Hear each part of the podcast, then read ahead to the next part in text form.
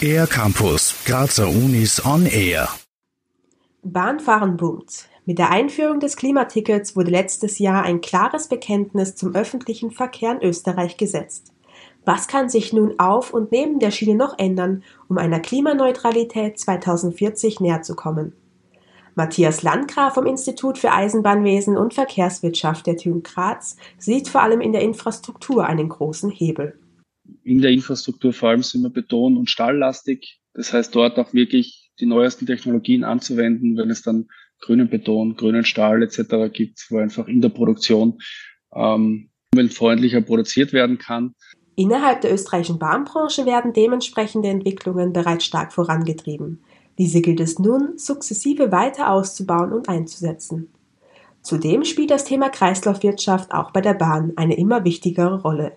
Und zwar beim ähm, Wiederverwenden von Produkten, vor allem sehr große Massen an Schotter und Erdmaterialien, die natürlich bewegt werden, wenn eine Bahnstrecke gebaut wird oder auch umgebaut und erneuert wird, ähm, dass man dort einfach ja, versucht, so viel wie möglich wiederzuverwenden, weil man sich dadurch natürlich einerseits die Ressourcen spart, dass man dann neuen Schotter, neues Erdmaterial irgendwo abbauen muss, beziehungsweise auch dann die Transporte dazwischen sich sparen kann, wenn man wirklich an Ort und Stelle äh, möglichst viel Material wiederverwenden kann. In Hinblick auf den europäischen Mittelstrecken- und Fernverkehr betont Matthias Landgraf, wie wichtig eine einheitliche Bahninfrastruktur ist. Zusammenarbeit, äh, Interoperabilität nennen wir das dann bei uns, dass es auch wirklich möglich ist, grenzüberschreitenden Verkehr anzubieten. Teilweise schwierig, es ändern sich die Stromsysteme. Ähm, das heißt, dort gibt's Nachholbedarf. Ähm, vor allem auch, ähm, was das Thema Sicherungssysteme betrifft, damit wirklich sicherer Zugverkehr abgewickelt werden kann, gibt es da unterschiedliche Systeme in unterschiedlichen Ländern. Ähm, dort braucht es eine weitere Harmonisierung, die auch seit Jahrzehnten eigentlich von der EU wirklich sonst schon sehr stark angestrebt wird.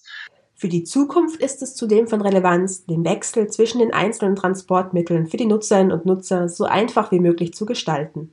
Das Thema Multimodalität spielt dabei eine große Rolle die infrastrukturellen Rahmenbedingungen, würde ich sagen, werden immer besser in diese Richtung. Im besten Fall hätte man natürlich eine Plattform, wo von Carsharing, Ridesharing angeboten bis hin zur Nutzung von Bahn, öffentlichen Verkehr etc. alles mit abgedeckt ist. Sicher ist, die Bahn von morgen ist schon auf Schiene. Für den R-Campus der Grazer Universitäten Chiara Kirschen. Mehr über die Grazer Universitäten auf ercampus-graz.at